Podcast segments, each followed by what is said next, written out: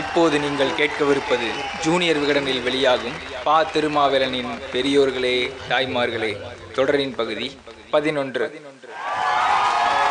பெரியோர்களே தாய்மார்களே. ஆயிரத்தி தொள்ளாயிரத்தி முப்பத்தி ரெண்டாம் ஆண்டு ஜனவரி மாதம் இருபத்தைந்தாம் நாள் மாலை வேளை திருவல்லிக்கேணி வீதிகளில் ஒவ்வொரு கடையாக ஏறி இறங்கிக் கொண்டிருந்தான் அந்த இளைஞன். அவன் தேடி வந்தது இந்திய தேசிய காங்கிரசின் கொடி. சில கடைகளில் கொடி இருந்தது ஆனாலும் அவன் வாங்கவில்லை. இதைவிட பெரிய கொடி இருக்கிறதா என்று கேட்டான். கொடியை விற்பதே சட்டவிரோதம். இதில் பெரிய கொடிக்கு எங்கே போவது என்று கடைக்காரர்கள் கோபப்பட்டார்கள். மன வருத்தத்தோடு திரும்பிய அவனுக்கு திடீரென்று ஒரு யோசனை. ஒரு கடைக்குள் சென்று நான்கு முழம் கதர் வேஷ்டியை வாங்கினான். அடுத்தடுத்த நிமிடங்களில் அவனுக்கு பரவசம் பற்றி கொண்டது. ஆரஞ்சு பச்சை நிற சாய பொடிகளை வாங்கினான் நீல நிற பெயிண்ட் வாங்கினான். தம்புசெட்டி தெருவில் தான் தங்கியிருந்த அறைக்குள் வந்தான் வேட்டியை விரித்தான். மேலே ஆரஞ்சு நிறத்தையும் கீழே பச்சை நிறத்தையும் வேட்டியில் தூவினான். நடுவில் இருந்த வெள்ளையில் நீல நிற பெயிண்ட் வைத்து ராட்டையை வரைந்தான். ஓவிய திறமை இயல்பிலேயே உள்ளவன் அவன் ராட்டை நன்றாக வரையப்பட்டுள்ளது என்று தனக்குத்தானே சொல்லிக் கொண்டான் இந்திய தேசிய காங்கிரசுக்கு இப்படி ஒரு கொடி தயாராகி ஓரிரு ஆண்டுகள் தான் ஆகியிருந்தன. எனவே தனது நோக்கத்தை சொல்லும் முழக்கம் ஒன்றை அந்த கொடியில் எழுத நினைத்தான் இளைஞன். இன்றிலிருந்து இந்தியா சுதந்திரத்தை சுவாசிக்கிறது என்று எழுதினான். இருட்டி விட்டது தனது உடைகளை கலைந்தான். அந்த வேட்டியை நான்காக மடித்து துண்டு போல இடுப்பில் கட்டிக்கொண்டான். அதற்கு மேலே காக்கி டவுசர் காக்கி சட்டையை அணிந்து கொண்டான். ஓர் எலுமிச்சை பழமும் சிறு கத்தியும் எடுத்து அந்த ட்ரௌசரில் வைத்து கொண்டான். மீண்டும் திருவல்லிக்கேணி வந்தான். தனது நண்பனும் வீரமுரசு சுப்பிரமணிய சிவாவின் மருமகனுமான வேணுகோபாலன் வீட்டுக்கு போனான். நான் எங்கே போனாலும் என்னை பின்தொடர்ந்து நீ வரவேண்டும் என்று கட்டளையிட்டான். இருவரும் இன்றைய அண்ணா சாலை அன்றைய மவுண்ட் ரோடு வந்தார்கள்.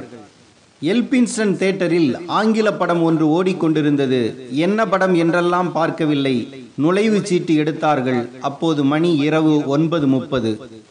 உள்ளே போனார்கள். அந்த காலத்தில் சென்ட் ஜார்ஜ் கோட்டையில் பணியாற்றும் தங்கியிருக்கும் ஆங்கில அதிகாரிகள் இராணுவ வீரர்கள் காவலர்கள் படம் பார்க்க இந்த எல்பின்ஸ்டன் தேட்டருக்குத்தான் வருவார்கள். மொத்த தேட்டரில் பாதிக்கு மேல் அவர்களாகவே இருந்தார்கள். எல்லோரும் படம் பார்த்து கொண்டு இருந்தார்கள். ஆனால் அந்த இளைஞனின் மனக்கண்ணில் வேறு படம் ஓடியது. மணி பனிரெண்டு படம் முடிந்தது. எல்லோரும் வெளியேறினார்கள். அவர்களோடு இவனும் வெளியேறினான்.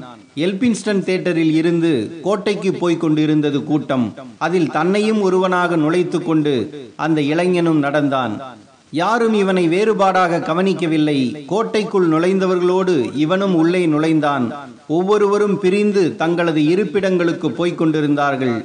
இவனது கால்கள் கோட்டையின் கொடிமரத்தை நோக்கி நகர்ந்தன. இரவு மணி ஒன்று. கொடிமரத்தை தட்டி பார்த்துவிட்டு மேலே ஏறத் தொடங்கினான் இளைஞன். இருநூறு அடி உயரமுள்ள கம்பம் அது. கொஞ்சம் ஏறியதுமே திடீரென விளக்கு வெளிச்சம் அவன் மீது பாய்ந்தது. அப்படியே கம்பத்தோடு கம்பமாக ஒட்டி கொண்டான். சில நொடிகளில் வெளிச்சம் போய்விட்டது. கோட்டைக்கு அருகில் இருந்த உயர்நீதிமன்றத்தின் லைட் ஹவுஸில் இருந்து வந்த வெளிச்சம் அது. நூத்தி நாற்பது அடி ஏறிவிட்டான். அதுவரையில் தான் கால் வைக்க வசதியான அமைப்பு இருக்கும்.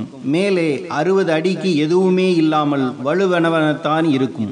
வேறு வழி இல்லை. ஏற முடிவெடுத்தான். மேல் மூச்சு கீழ் மூச்சு வாங்கியது. அதற்குத்தானே எலுமிச்சம்பழத்தை எடுத்து வந்திருந்தான். எடுத்து கடிக்க நினைத்தான். நேரமாகிவிடும் என்று விடுத்தான். விறுவிறுவென ஏறினான். உச்சியை தொட்டான். இடுப்பில் இருந்த மூவர்ண கொடியை எடுத்தான். விரித்தான். இருநூறு அடி உயரத்தில் கட்டினான். அவனுக்கே லேசாக கண் கலங்கியது. ஒரு வணக்கம் வைத்தபடி கத்தியை எடுத்தான். எலுமிச்சம்பழத்தை இரண்டாக வெட்டி சாற்றை உறிஞ்சினான். உற்சாகம் கிடைத்தது. மெதுவாக இறங்க நினைத்தான். ஆனால் வேகமாக இறங்கினான். வெளியேறிவிட்டான். தம்புச்செட்டி தெருவில் உள்ள தனது அறைக்குள் போய்விட்டான். அதிகாலையில் தான் ஆங்கிலேயர்களின் அலறல் சத்தம் அதிகமாக கேட்டது. இங்கிலாந்து கொடி பறக்க வேண்டிய இடத்தில் இந்திய தேசிய கொடி பறப்பதை கவனித்து பதற ஆரம்பித்தார்கள்.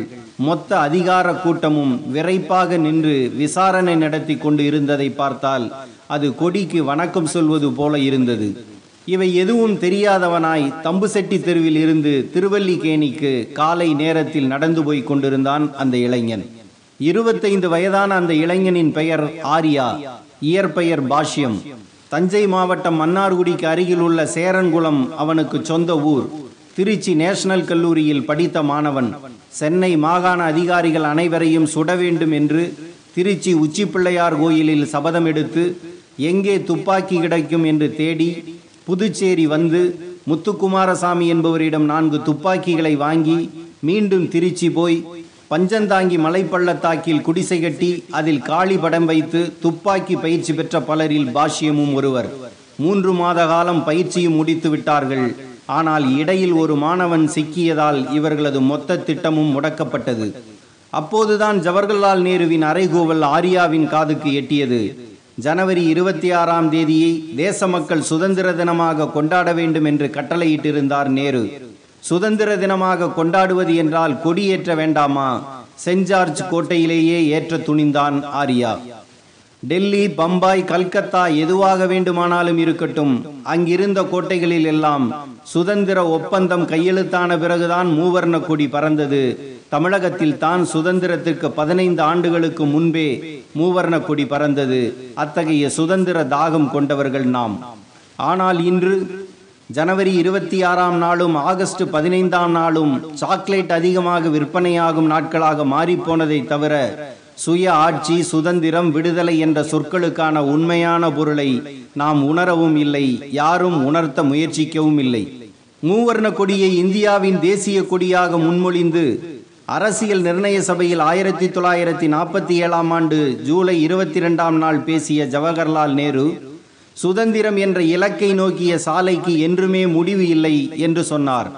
இந்த முடிவற்ற சுதந்திர பயணத்துக்கு இடைஞ்சலாக இருப்பவர்கள் இரண்டு பேர். ஒன்று போலி தேசியவாதிகள். இரண்டு தேசியத்தை வெறுக்கும் போலிகள்.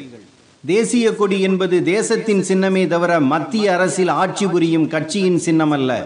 ஏற்றப்படுபவரால் அது தாழ்மையடைவது இல்லை. ஒரு தேசத்தின் விடுதலையை அடையாளப்படுத்தும் வகையில் பட்டொளி வீசி பறப்பதால் பெருமையே அடைகிறது. அது பறக்கும் போது பரவசம் ஏற்படுத்துகிறது. அதனால் தான் நேரு சொன்னார் இந்த கொடி நமக்கு மட்டும் சுதந்திர கொடி அல்ல யார் யாரெல்லாம் இதை பார்க்கிறார்களோ அவர்கள் அனைவருக்குமே விடுதலைக்கான அடையாளமாக இந்த கொடி திகழும் என்று. அது வெறும் துணி அல்ல நம் முன்னோர்களின் துணிச்சலால் நெய்யப்பட்ட அணி. அது வெறும் காற்றில் பறக்கவில்லை லட்சக்கணக்கான தியாகிகளின் மூச்சு காற்றில் பறக்கிறது. பார்க்கும் அனைவரையும் நீ செயல்படு நீ செயல்படு என்று கொடி சொல்லிக்கொண்டே இருக்கிறது. கொடியின் மகத்துவமே அதுதான். ராஜாராம் மோகன் ராய் இங்கிலாந்து செல்லும் போது கேப்டவுன் துறைமுகத்தில் பிரெஞ்சு கப்பலின் மீது பிரெஞ்சு கொடி பறப்பதை பார்க்கிறார். வாழ்க வாழ்க பிரான்ஸ் வாழ்க என்று உறக்க குரல் கொடுத்தார். அப்போது அவர் கண்ணுக்கு தெரிந்தது பிரான்ஸ் தேசத்து கொடி அல்ல எழுச்சியின் சின்னமாக விடுதலையின் சின்னமாக அது தெரிந்தது. அந்த பார்வையே உண்மையான சுதந்திரத்தை அடைய இட்டுச் செல்லும். கொடிக்காக நாம் உயிரை விடுவோம் என்றால் முதலில் நாம் அதே கொடிக்காக உயிர் வாழ கற்றுக்கொள்வோம் என்றார் காந்தி. உயிர் வாழ்வது என்றால் என்ன? காந்தி சொன்ன ஏழு பாவங்களை செய்யாமல் இருப்பதுதான். கொள்கை இல்லா அரசியல் உழைப்பு இல்லா செல்வம் நன்னெறி இல்லா வியாபாரம் குணமற்ற கல்வி மனித தன்மையற்ற விஞ்ஞானம் மனச்சாட்சியற்ற இன்பம் தியாகம் இல்லாத வழிபாடு. இந்த ஏழு பாவங்கள் செய்யாதவர் கரங்களில் மட்டும் தேசிய கொடி பறக்கட்டும் சுதந்திரத்துக்கான பாதையில் பயணம் தொடரட்டும்.